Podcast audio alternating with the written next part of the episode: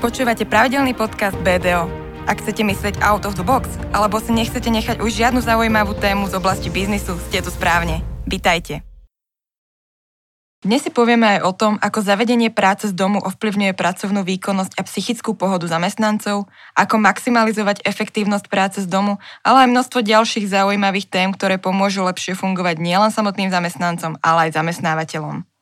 Pri nahrávaní podcastu víta Mária Maniho, odborníka na ľudské zdroje, coaching, mentoring a psychológiu so zameraním najmä na oblasti ako je motivácia, vedenie či odstraňovanie ťažkostí, s ktorými sa ľudia v tomto smere potýkajú. Ahoj Mario. Ahojte, pozdravujem vás. Vítam tu aj kolegyňu Natáliu Krupčíkovú, ktorá u nás BDO zastrešuje riadenie ľudských zdrojov a Mária doplnil svoj profesionálny, ale aj osobný pohľad. Ahojte, zdravím vás aj ja.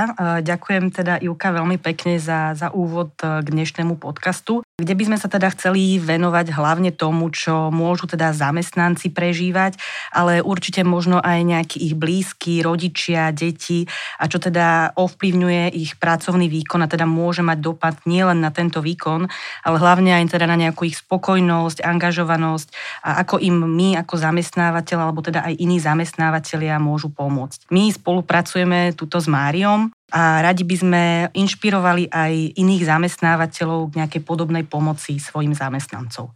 Takže ja vnímam eh, COVID eh, ako veľmi stresujúci faktor, ktorý vstúpil do našich životov prostredníctvom možno nejakého strachu, možno úzkosti u niektorých ľudí, či už je ten strach vlastne o zdravie, o prácu, alebo teda aj o to, ako bude prebiehať ten zajtrajší deň.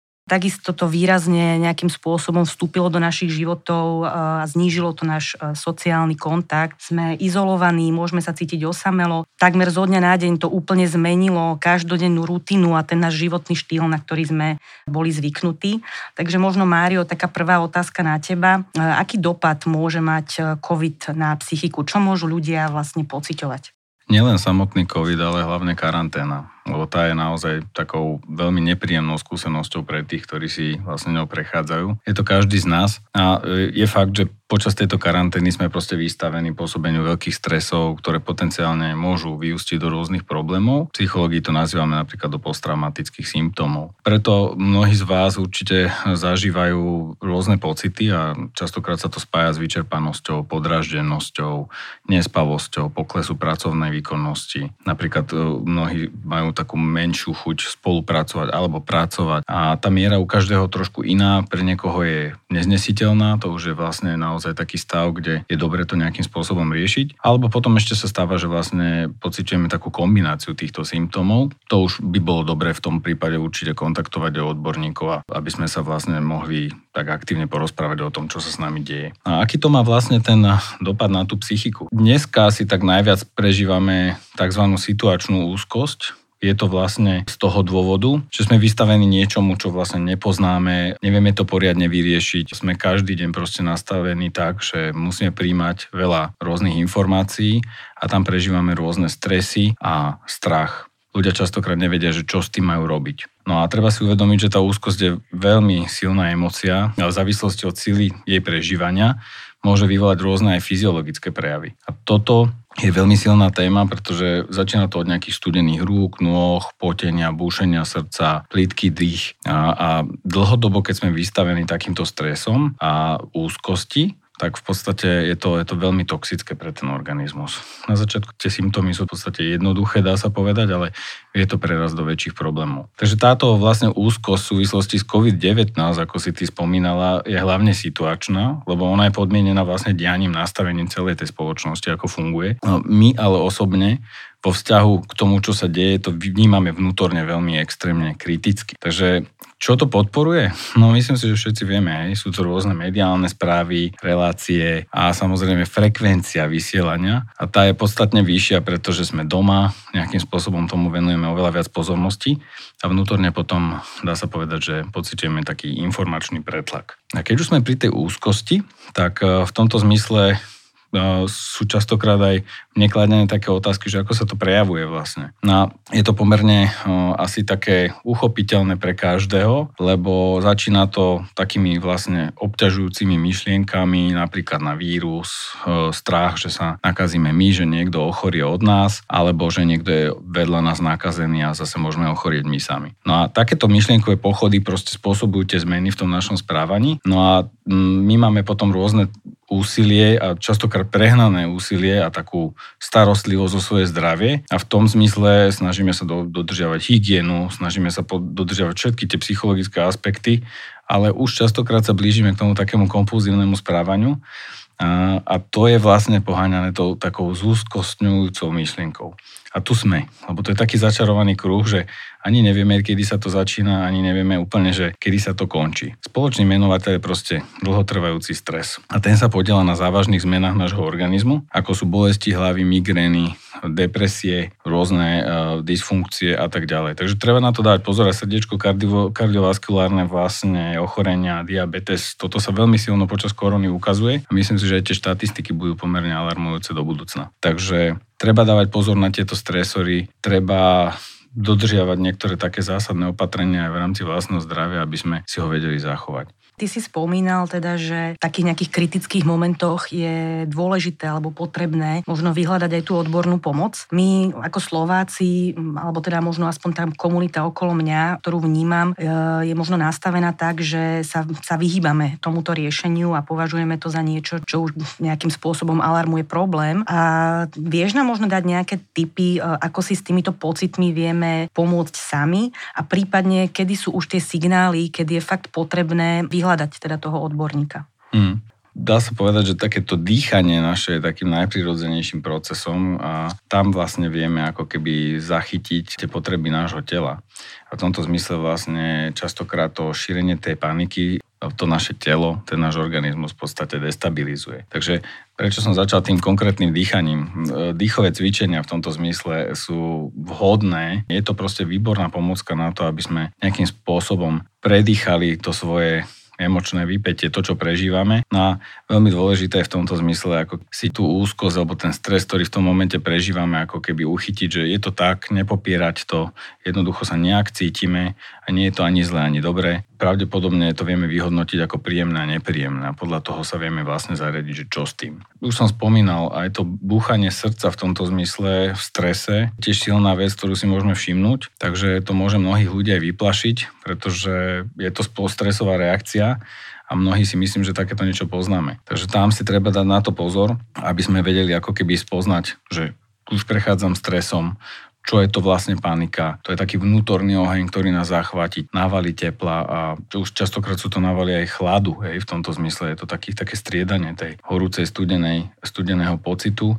Tam je napríklad veľmi dobré si ísť umyť ruky, tvár v studenej vode, trošku ovlažiť to telo. A takisto, e, ak našu mysel napríklad zachvatia rôzne úzkostné myšlienky, môžeme ich uvoľniť rôznymi spôsobmi, každý podľa význania, orientácia v živote buď meditáciou, modlitbou, relaxáciou, kto ako vie. Nezabúdať však na to, že tieto aktivity fungujú ako tréning, takže je dobré ich robiť na nejaké pravidelnosti. Nie je to jednoduché vlastne tú našu myseľ naučiť, že chvíľu nerozmýšľať. Preto treba mať tú trpezlivosť, keď sa to človek učí. Tieto aktivity treba vykonávať pravidelne, ako hovorím, pár dní, aby nám boli plno nápomocné, pretože na začiatku človek v tej hlave jednoducho ani nevidí, že čo tam všetko beha a len, len človek cíti, že mu nie je nejakým spôsobom dobré alebo niečo sa s ním deje. Takže toto je takéto prvé, že čo sa deje. No a v tom neposlednom uh, ráde samozrejme, čo môžeme robiť, tak to asi robí najviac ľudí, to je pohybová aktivita. Pohybová aktivita má viac než len fyzickú funkciu. Je to napríklad mnohí z vás asi možno aj vyrobíte yoga, pilates, Niektoré sú špecifickejšie, náročnejšie na pohybovú koordináciu, napríklad kardiotréning. E, Tam veľmi, veľmi musíme načrieť na dno tých našich síl, aby sme vlastne vedeli sa ovládnuť a v tomto zmysle si podržať už tie naše stresové alebo nepríjemné myšlienky, lebo to telo proste ako tú pozornosť na seba naviaže v tom momente, ak začneme robiť nejaký, nejaký pohyb. Všimnite si, keď začnete behať, tak preciťujete viac to, čo sa deje s tým telom v tom pohybe, v tom, ako každý krok dopadá. A vlastne potom tých kompulzívnych myšlienok, ktoré vás mátajú, každého v nejakej inej periodicite, človek ľahšie odíde, takže vlastne ako keby tú svoju mysel sústredí viac na seba. Je to dobré, a k tomu fyzickému samozrejme každý z vás si môže dať iné pomocky, vitamíny, podpora proste imunitného systému u každého nejak inak. Takisto magnézium, keď vás boli hlava, omega-3 masné kyseliny a tak ďalej, Ečko, Dčko. Toto sú všetko vlastne také pomocky, ktoré nám môžu vlastne v tom celom byť na pomoc, aby sme si to zdravie udržali. Mňa to možno ešte teraz uh, tak nejak zaujalo v súvislosti aj s tými zamestnancami a s tým home officeom. Vravel si, že vlastne dobrá je tá fyzická aktivita. Ako možno majú k tomu prístupiť? Mnohí, mnohí možno povedia, že teda nemajú na to priestor, pretože uh, pracujú, majú tam deti, musia sa venovať domácnosti. Ako si vyčleniť ten čas na, na ten vlastne čas pre seba a možno tú pohybovú aktivitu? Ako to správne možno zaradiť do toho dňa? Kedy je ten vhodný čas? Keď sa teda necítim dobre, pod som pod nejakým stresom, tak e, ako to tam majú vlastne zaradiť do toho, do toho dňa? No, no to asi celé začína nejakým takým plánom, tak jak si to povedala, že vytvoriť si nejaký plán toho každodenného dobrého fungovania. Takže ten denný režim, ktorý si treba vytvoriť, je kľúčový. V tomto zmysle by som navrhoval e, vždy si urobiť nejaké týždenné plánovanie, tak to robím ja, že si naplánujem nejaké podstatné veci, čo musím spraviť, ktoré môžem spraviť, ktoré chcem spraviť. A takisto vlastne, tak jak si spomínala, ty urobiť si nejakú takú tú časovú rezervu na veci, ktoré proste plánovať nevieme, sú operatívne, neočakávané. Tam sa najviac cyklíme v tom, že teraz ja potrebujem reagovať na veľa mailov a zase opačne, však ja, ja chcem robiť niečo svoje a nevychádza mi to časovo. Mám veľa klientov a hlavne napríklad ženy, ktoré majú deti a nemajú partnerov, tam je to tiež veľký problém, že stávajú už o 4. o 5. aby si vlastne tú svoju prácu uchytili dovtedy, pokým sa deti nezobudia. Potom zase vlastne s tým tými deťmi celý deň a potom zase na večer až na noc si nechávajú čas práce, čo je veľmi ako unavujúce, stresujúce, to, to vôbec nie je sranda. Takže v tomto zmysle tých situácií a vlastne zase sú to také situačné veci, ktoré sa každému vyskytujú v inom. Lebo zase, keď je ten partner, rodina celá, tak už si vedia pomôcť. Keď je zase ten človek len sám, tak zase funguje úplne inak. V každom prípade si myslím, že e, je ideálne, keď aspoň 70-80% tých vecí si vieme naplánovať. No a do, to, do takéhoto týždňového plánovania by som zahrnul určite nielen tú prácu, ako si spomínala, ale aj oddych, rodinu, učenie sa s deťmi, koničky. Dá sa povedať, že z tohto týždenného plánovania potom môžeme robiť to denné plánovanie. Takže čo odporúčam je určite si na ten konkrétny deň nedať príliš veľa aktivít, dať si tam to, čo vieme zvládnuť a to si treba odsledovať, lebo každý trochu iná, každý má iné tempo a odporúčam tak 3 až 5 úloh ideálne, čo viac si nedávať to plánovanie má jednu veľkú výhodu. Všetci si hovoria, že však, potom budem taký neslobodný, že však neviem čo a potom musím sa toho držať a podobne. Ale tá štruktúra dňa to dáva vlastne takú slobodu tomu človeku, lebo on vie, že čo má spraviť a odpada ten stres z toho situačného. A častokrát to riešime aj v rámci time managementu, že však musím reagovať na maily a podobne, ale to si zase vieme spraviť a zmanéžovať tak, že jednoducho tie maily si vyčlením nejakú, nejaké hodiny na to, ktoré budem robiť len na tomto alebo na tomto a nebudem ich riešiť proste v iný čas. Takže všetko sa to dá, treba si dať len záväzok, že proste do konca týždňa alebo do nejakej časovej periódy, ktorú som si určil, to spravím a človek je potom tak menej vystresovaný. Čo by som k tomu pridružil sú určite efektívne prestávky, to určite treba spomenúť. Je dôležité si medzi tými činnosťami vlastne tieto prestávky robiť, lebo zase nám to pomáha ako keby načerpať si tú energiu. Potom samozrejme myslím, že už každý z nás to má trošku odsledované, ako keby si tak sledovať ten svoj energetický manažment, vlastne tú, tú krivku tej výkonnosti že keď sedím vtedy pri počítačom, som efektívny, nie som, aké sú tie faktory, ktoré to ovplyvňujú. Je to dobrá vec to vedieť o sebe, o tým potom viem, viem ako keby ovplyvniť, že uh, aký bude ten výsledok tej práce. Hm, všetci si myslia, že, že dneska je multitasking in, ale multitasking v tomto zmysle spomínam na schvál, pretože v podstate to fikcia. Hej. Ako my rozdelíme tú pozornosť e, na rôzne ako celky ale nie sme tam nikdy akože 100%. Proste koncentrovať sa na dve kognitívne úlohy súčasne sa reálne fakt nedá. Proste buď jedno alebo druhé, keď tam chceme byť na 100%. Potom sa len štiepime a naozaj to ako ten nervový systém proste vyčerpáva, lebo máme strašne veľa myšlienok e, a vzťahujeme sa ku strašne veľa situáciám. Takže keď teda budete riešiť aj napríklad nejaké učenie s deťmi, pracovné úlohy, telefonáty a tak ďalej, Nerobte to na úkor času ani kvality. dobre si to zorganizujte a budete mať samozrejme aj také menšie nervy na to celé okolie. Nie je to sranda. Popri tom spomeniem ešte pozitívne myslenie. Áno, je to preceňované, ale určite si myslím, že udržať si ako keby tú takú pozitívnu emocionalitu je dobrá vec a tá motivácia proste je v tomto zmysle spojená s takým chcením. A toto chcenie by sme si mali zachovávať a vlastne takto si pomôcť. No a v neposlednom rade nezabudnite sa aj odmeniť. Keď už ste niečo spravili a je to taká motivácia do ďalšej práce a to vám dodá energiu, dodá vám to dobrú náladu, takže čo to môže byť? Asi, že? Kávička, čokoládka, to asi ja najviac. Ale pre niekoho pohyb, eh, humor, zasmiať sa, dobré jedlo a podobne.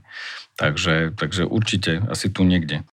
Spomenul si tam uh, mamičky, ktoré, ktoré žijú same a starajú sa o deti. Eh, možno ma to takto zaujalo, nakoľko aj my, aj teda možno iné spoločnosti majú rôzne typy zamestnancov. Eh, máme zamestnancov či už s deťmi, žijúcich v pároch, máme aj takých, akých si spomínal ty. Máme zamestnancov, ktorí pracujú samostatne z domu, eh, ktorí sa možno starajú o rodičov, proste rôzne skupiny. Z tvojho pohľadu možno, ktorá z týchto skupín, ak sa to teda vôbec dá povedať, je najviac ohrozená takou nejakou psychickou nepohodou v dôsledku tejto pandémie? Ja si myslím, že to je také relatívne v tomto zmysle, pretože aj tí, čo žijú sami, môžu byť oveľa rizikovejší, lebo nemajú sa s kým porozprávať a môže tam byť vlastne ako keby to chýbanie alebo ten deficit tých sociálnych kontaktov, to je jedna časť. Môžu byť mamičky, ktoré zase same vychovajú tie deti, že to majú strašne veľa. Zase je tam vlastne tým stresovým faktorom veľa práce, možno nedostatok financií, ale môže to byť aj v kompletnej rodine, kde sú všetci členovia, ale jednoducho sa nevedia porozprávať, sú tam rôzne situácie, ktoré to stiažujú. Ako v tejto situácii už rok máme v podstate tento vírus na stole a ukázalo sa, že vzťahy, ktoré boli pevné, tak ešte viac sú pevnejšie dneska a tie, ktoré boli také fragilné, jemné a, a nekomunikovalo sa dostatočne efektívne, otvorene, tak sa zase rúcajú. Takže ja to nepovažujem za zle, je to podľa mňa taký očistný proces a možno, že to, čo by sme riešili bežne za 10 rokov, tak dneska sa proste za ten rok celé vykryštalizuje. Takže má to v tomto zmysle aj taký pozitívny efekt. Samozrejme, je to bolestivé a keď sa to udeje, tak samozrejme tiež treba proste pracovať s tým človekom a so sebou teda, že akým spôsobom to zvládnuť.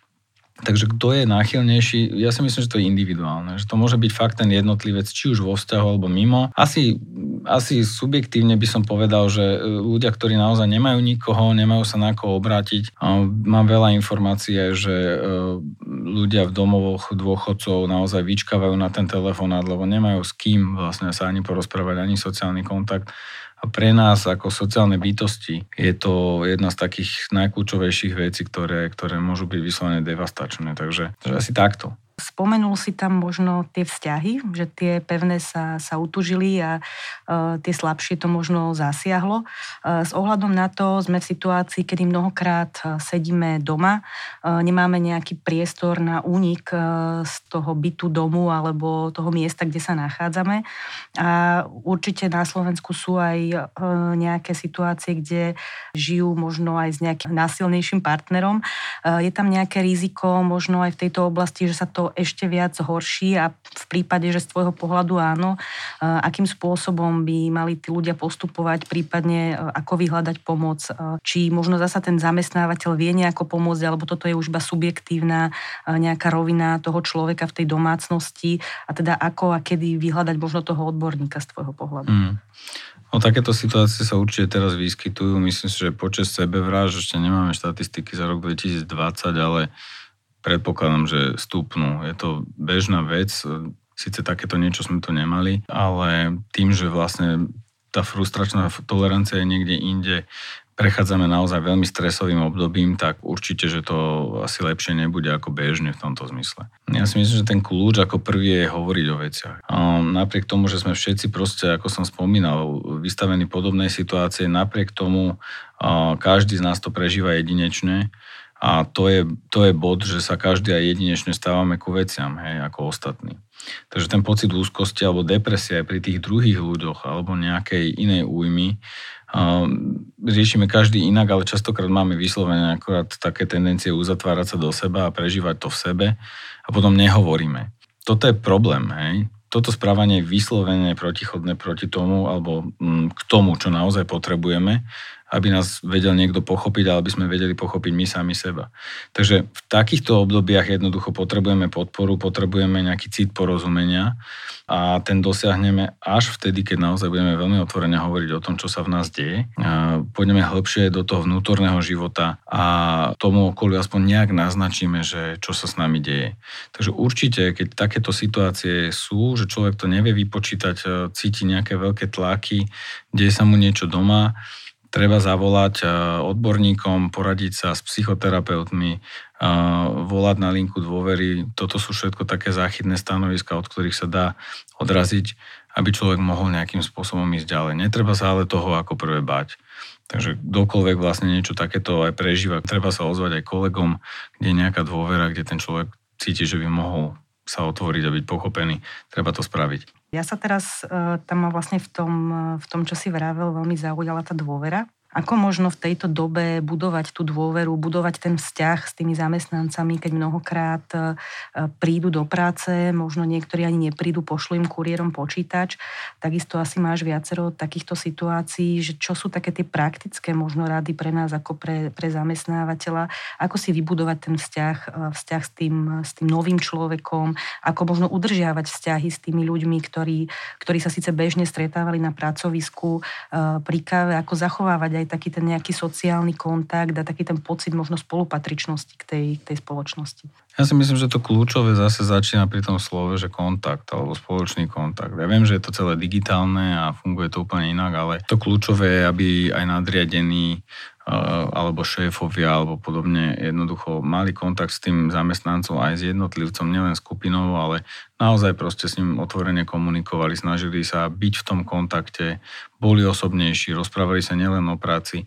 Proste dali pocítiť tomu človeku, že je tiež vítanou a dobrou a kvalitnou súčasťou týmu ako aj spoločnosti a zaujímali sa o ňo. Myslím, že v dnešných časoch ten záujem, tá pozornosť toho druhého v tomto zmysle je úplne kľúčová a e, pomôže každému, aby sme vytvorili ten pocit spolupatričnosti, že aj on je ten hodnotný článok tej firmy. Tých možností je strašne veľa, ale e, keď už hovoríme o tom, aj tu potrebujeme nejaký systém, potrebujeme nejakým spôsobom si určiť, že ako budeme spolupracovať, aký režim bude vládnuť medzi nami, akým spôsobom budeme komunikovať my sami s klientmi a podobne. Takže keď tieto veci sú jasné, jasné, očistené, tí ľudia vedia zase slobodnejšie fungovať medzi sebou a potom aj ten proces funguje. Pre mnohých zase je to ľahšie v týchto dobách komunikovať, pretože častokrát, keď si nezapnú kameru, tak, tak rozprávajú a je to, také, je to taká barlička v podstate, pretože im to padne ľahšie, ako keď sme vystavení face to face niekomu a tá energetika toho človeka je proste oproti a vidíme všetky tie emócie, verbál a neverbálne prejavy človeka, ktoré človeka častokrát zastavia aj pri tej komunikácii, ale niečo sa s nami deje, takže už tam máme nejakú emočnú odpoveď. Tu je to také ľahšie. Z druhej strany, aj tu môže dosť k nepochopeniu, pretože všetci to poznáme, keď píšeme sms alebo WhatsApp alebo niečo, tak síce píšeme, ale ten význam, ktorý to má niesť, môže byť z tej druhej strany nepochopený. Takže musíme dávať pozor na to, že ako to tá druhá strana dekoduje a vyslovene aspoň si to overovať s tým druhým, že či to bolo pochopené tak, ako som to myslel ja. Takže táto otvorenosť komunikácií, záujem, to sú podľa mňa také tie úplne kľúčové stanoviska, ktoré pomáhajú tej spoločnosti a tým jednotlivcom v nej byť efektívny a mať dobré vzťahy, lebo tam to začína. A tí ľudia dneska potrebujú viac ako sol cítiť, že sú potrební. Uvedomujem si to a súhlasím s tebou, avšak mnohokrát sa možno stretávam um, s takým názorom, že, že sme príliš zavalení v tejto dobe prácou, uh, nemáme toľko priestoru, nemáme čas, máme rodinu a prácu, ako možno to zvládať, ako, ako také nejaké typy triky, ak by sme sa k tomu znovu vrátili, na také efektívne aj pracovanie, aj spoluprácu, aj vlastne priestor, ktorý si, by sme si teda mali nájsť pre takú neformálnu komunikáciu s našimi podriadenými či by si mi vedela k tomuto dať nejaký tvoj názor na to? Mm. Tak e, ja by som to aj spojil možno s tou témou, že aj s deťmi, podobne ako aj so zamestnancami, že potrebujeme zase nejakú tú štruktúru, nejaký ten režim si dohodnúť, ale, ale jedna vec je, že začína to aj o takej, takej nejakej individuálnej disciplíny, že OK, mám tu svoju prácu a tak pristúpim k tomu nejak zodpovedne, že toto si ja potrebujem nejakým spôsobom splniť a môj nadriadený to odo mňa vyžaduje a takisto to mám v, v pracovnej zmluve, že by som to robiť mal. Takže nejaká taká vlastná disciplína k tomu celému. A potom fakt, že vyhraniť si ten čas, e, akým spôsobom, koľko trávime pri akej aktivite. Hej. Ja si myslím, že jedna veľmi dôležitá a e, ešte nami nespomenutá kvalita je poskytovanie spätnej väzby. Toto je tiež súčasť komunikácie, ale tí ľudia predsa nemôžu úplne dneska, není, že dojdete z ofisu do druhého ofisu, poviete do good work, bolo to super, Dneska proste potrebujete sa normálne na Teamsoch alebo podobne spojiť a, a vyslovene tak prácnejšie ukazovať, že tu je nejaký feedback a toto sme urobili dobre, horšie, čo treba spraviť, čo treba meniť, aby sme nejakým, vedeli, nejakým spôsobom sa vedeli posunúť dopredu aj kvalitatívne v rámci tých nasi, našich úspechov a s klientmi alebo vo firme samotnej. Takisto si myslím, že potreba oceňovania. A takisto je dôležité povedať, že dneska si musíme byť vedomi toho, že či aj tá firma reprezentuje hodnoty moje vlastné a viem sa s tým stotožniť, lebo to je jeden z faktorov, ktoré častokrát vedú k tomu, že tí ľudia potom časom odchádzajú, lebo vôbec si neuvedomili, že to je úplne mimo ich hodnoty a že to nastavenie tej spoločnosti nie je to, čo vlastne ja chcem. A dneska sa to ukazuje, pretože samozrejme ten kontakt je úplne iný, ako býva bežne. A tieto hodnoty a tieto vzory my potrebujeme. Takže keď si ich uvedomíme, o to lepšie. Takže mm, celkovo tá podpora, aby fungovala medzi nami a potom bude fungovať všetko. Spojil si to možno vlastne, ja som sa teda pýtala možno na to sklbenie s deťmi. My ako takí sme sa momentálne dostali rodičia, lebo ja som teda tiež jedným z nich do situácie, kedy sme zo dňa na deň sa stali aj teda nejakými učiteľmi a nie je to možno oblasť, v ktorej sme, sme odborníci, keď už si aj ten čas vlastne nájdeme, tak ako možno postupovať, ako motivovať tie deti do učenia. Predtým boli v tej, v tej škole, škôlke v nejakej interakcii, ale ako ich možno viesť, aby sme teda si stihli aj tú svoju prácu, ale zároveň teda motivovali aj tie naše deti, aby, aby teda napredovali a nezastali. Myslím si, že tu je asi najväčším faktorom alebo najrozhodujúcejším faktorom samotný rodič a takéto jeho vzorové správanie, že ako aj funguje on s tým dieťaťom. Ale e, to kľúčové je, že ako sme spomínali, nejaký ten režim, ktorý máme vytvorený, to funguje s deťmi a deti si to môžu takisto vypestovať, môžu sa to naučiť a vytvoriť z toho návyk, ktorý sa dajú udržať. No a čo je kľúčové, samozrejme, deti potrebujú pozornosť. To je to je alfa omega a keď im ju nevenujete, tak oni si ju vyžiadajú. To je, to asi veľmi dobre poznáš na ty, že? Jasne. Takže e, jedna vec, e, je dôležité im venovať nejaké penzum času, ktoré si oni pýtajú aj vy chcete, hej? A všímať si, čo robia a ako to robia. Ja osobne by som určite pristúpil k tým deťom e, tým, že budem mať ako rodič k ním dôveru, podporím ich a ocením tie snahy, ktoré oni majú kľúčové, takisto ako v manažmente, takisto aj s deťmi, je mať nejaký denný, týždenný režim a popri tom určite si vyčleniť aj nejaký čas na učenie, zábavu. Má to byť spojené s disciplínou, s tým časom konkrétne vyčlenený len pre tie deti, ako som spomínal, všímať si, čo robia, ako to robia, poskytovať im takisto spätné väzby, oceňovať snahu a nielen tie výsledky, častokrát aj teraz v tom vzdelávaní je to také celé veľmi na výsledky nejak zamerané, ale pritom tie deti potrebujú pochváliť, aby boli tiež motivované. To, čo som spomínal, vzor, to správanie naše hodnoty v podstate, to je jak taký kopírak na tie deti. Ak si myslíme, že tie deti budú iné ako my v tomto zmysle, hm, guess what? Ja osobne by som ešte spomínal určite, že čítanie kníh, rozprávať sa s nimi, podporovať ich a určite aj pomôcť im udržovať napríklad kontakt, tie sociálne kontakty so spolužiakmi, s deťmi, ak sa dá a je tá situácia taká, že už vieme sa nejak stretnúť, tak ako keby udržať aj tie, to komunitné nejaké fungovanie medzi tými deťmi. No a zapájať ich pri tom pracovnom procese, ak v ňom ste, takisto do aktivít. Keď vy pracujete, tak určite ich zapojiť do toho, aby oni si popri, pri vás mohli niečo kresliť. Keď ich už tam máte, tak samozrejme je to náročnejšie sa sústrediť, ale zapojiť ich tak, aby on sa vlastne nejaký čas prehral alebo ona a nejakým spôsobom vy ste si mohli v nejakej efektivite, kvalite urobiť to, čo potrebujete vy. Takže tých možností je tam strašne veľa. Podľa mňa ty budeš určite v tom lepšie ako ja, lebo to sú iba také návody a každý to nejakým spôsobom asi zvláda inak a podľa toho aj s tými svojimi deťmi, ale určite to nelahké častokrát, že?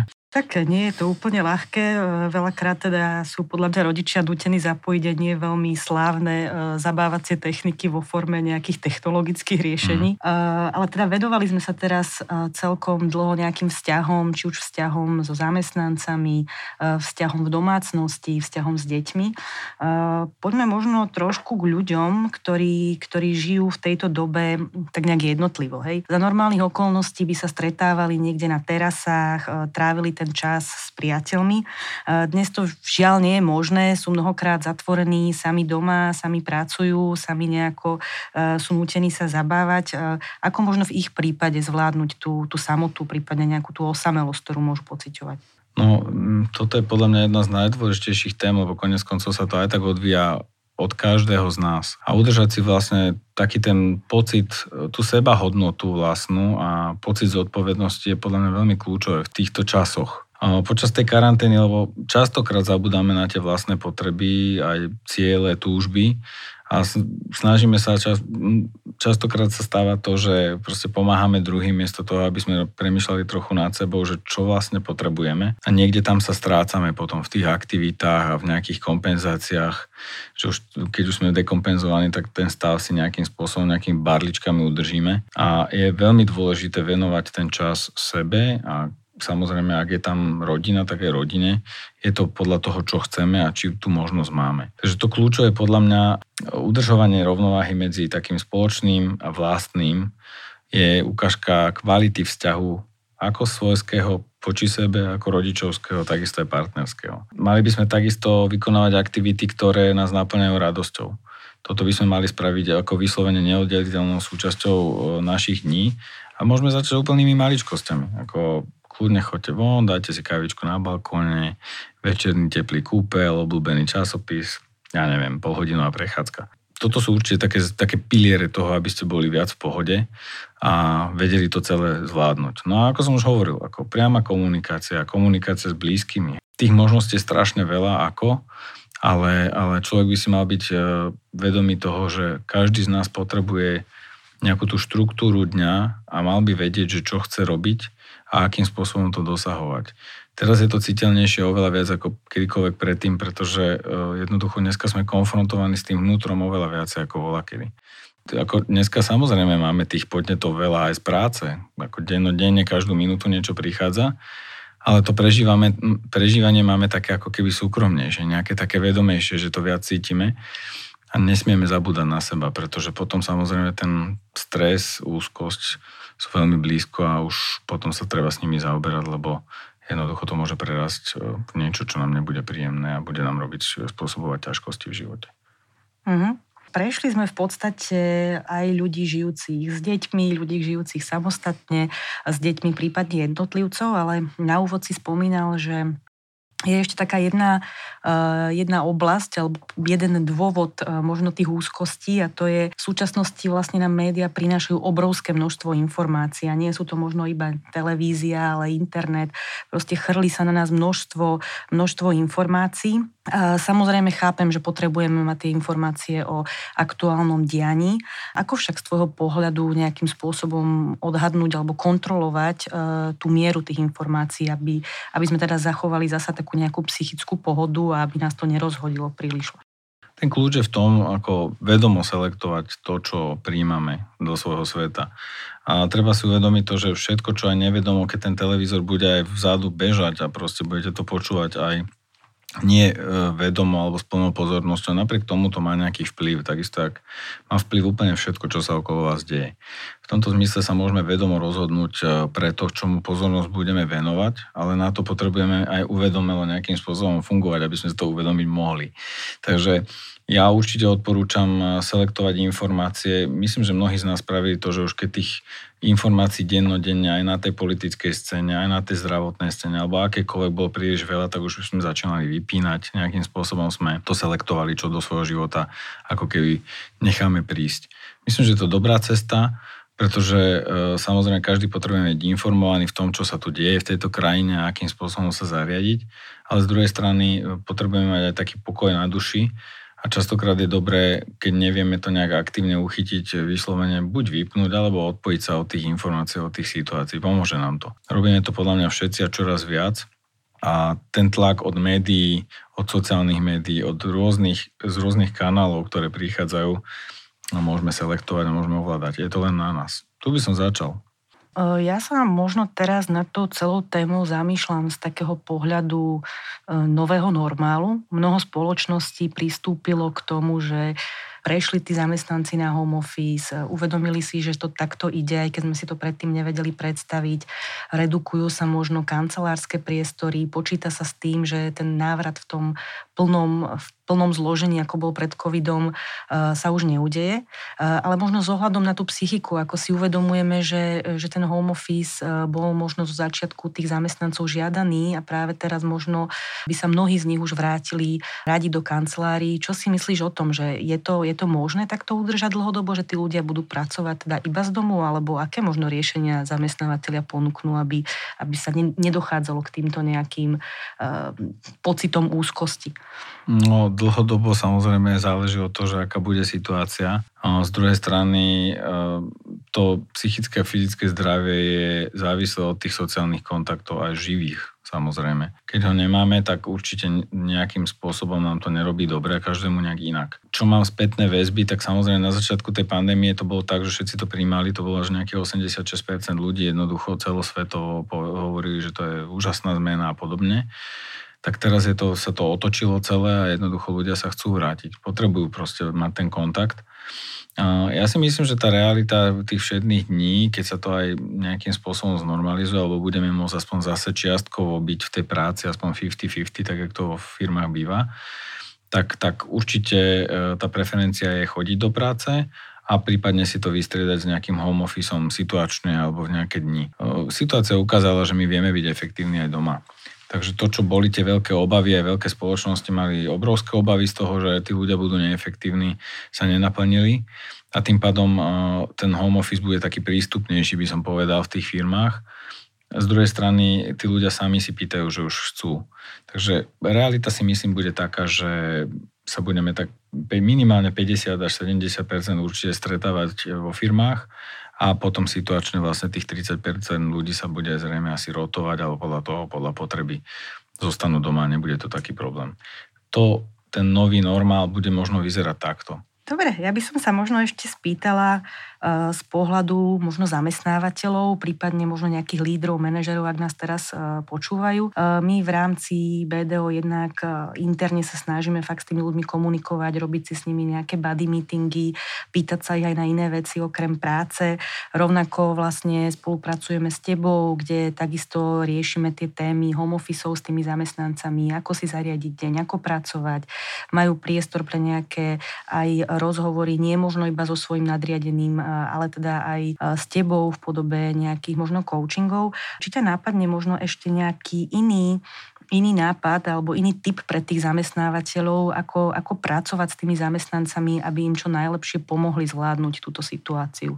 Tak tých možností je viacej, myslím, že vy robíte toho veľmi veľa, ale dneska jednoducho si môžeme pomáhať rôznymi spôsobmi či už teda je to tak hlbinne až, až do terapie je jedna vec, hej, ale určite medzi sebou môžeme fungovať ako mentori. Hej. To znamená, že stať sa tým mentorom si myslím, že toto je ako taká všedná prax. Každého dňa dneska každý človek sa snaží, alebo každý kolega sa snaží pomáhať tým druhým a pritom to nie je také ako zložité. Je to pomerne jednoduché a v tomto zmysle zorganizovať takéto niečo takisto nie je ani organizačne nejak náročné pretože vieme si dopomáhať vlastne mentoringu aj rôznym písaním blogov a vlastne podporou toho celého. Takže to určite. Už som spomínal spätné väzby, to je veľmi kľúčová vec, ktorú si odozdávame. V tomto zmysle je dôležité eh, si ako keby to udržať No a e, máme rôzne možnosti. Každá firma nejak inak. E, sú tu firmy, ktoré robia stretnutia s majiteľom, rôzne diskusie vlastne s tými hlavami tej firmy, aby bolo vidieť, že vlastne je tam ten engagement, je tam záujem. Robia sa rôzne náhrávky, jak my teraz, hej. podobne audioknihy, ktoré pomôžu zase zamestnancom, rôzne webináre, rôzne možnosti, ako sa podeliť o svoje skúsenosti, akým spôsobom fungovať medzi sebou, hovoriť a napríklad si zdieľať o skúsenostiach aj iných. Takže už poznáme, máme týmsové skupiny, kde, kde si takto vymieňame tie informácie, také best practice informácie a zase ako keby aspoň sa involvujeme jeden druhého a je tam cítiť ten záujem. A ten leadership napríklad v tomto vidieť úplne veľmi silno. Takže v tých workshopoch, v tých takých aj online stretnutiach, ak je možné aspoň do prírody vybehnúť spolu, aj to digitálne už je nedostačujúce. Áno, máme ho tu a potrebujeme ho využiť ako vieme, tak toto sú také kroky k tomu, aby, aby sme sa cítili zase len lepšie, lebo o tom to celom je. Tak ďakujem veľmi pekne, Mário, za, za tvoj čas aj, aj tvoje odpovede. Verím, že sa v podobnom zložení ešte niekedy stretneme a rozoberieme možno nejakú inú tému, tak dík pekne teda. Ďakujem vám pekne. Ja ďakujem obi dvom, Naty, Mário, naozaj za váš rozhovor k téme mentálneho zdravia a rozvoja zamestnancov. Vám všetkým ďakujeme, že ste sa k nám pripojili a tešíme sa na vás pri našom ďalšom podcaste. Majte sa pekne. Ahojte. Ahojte.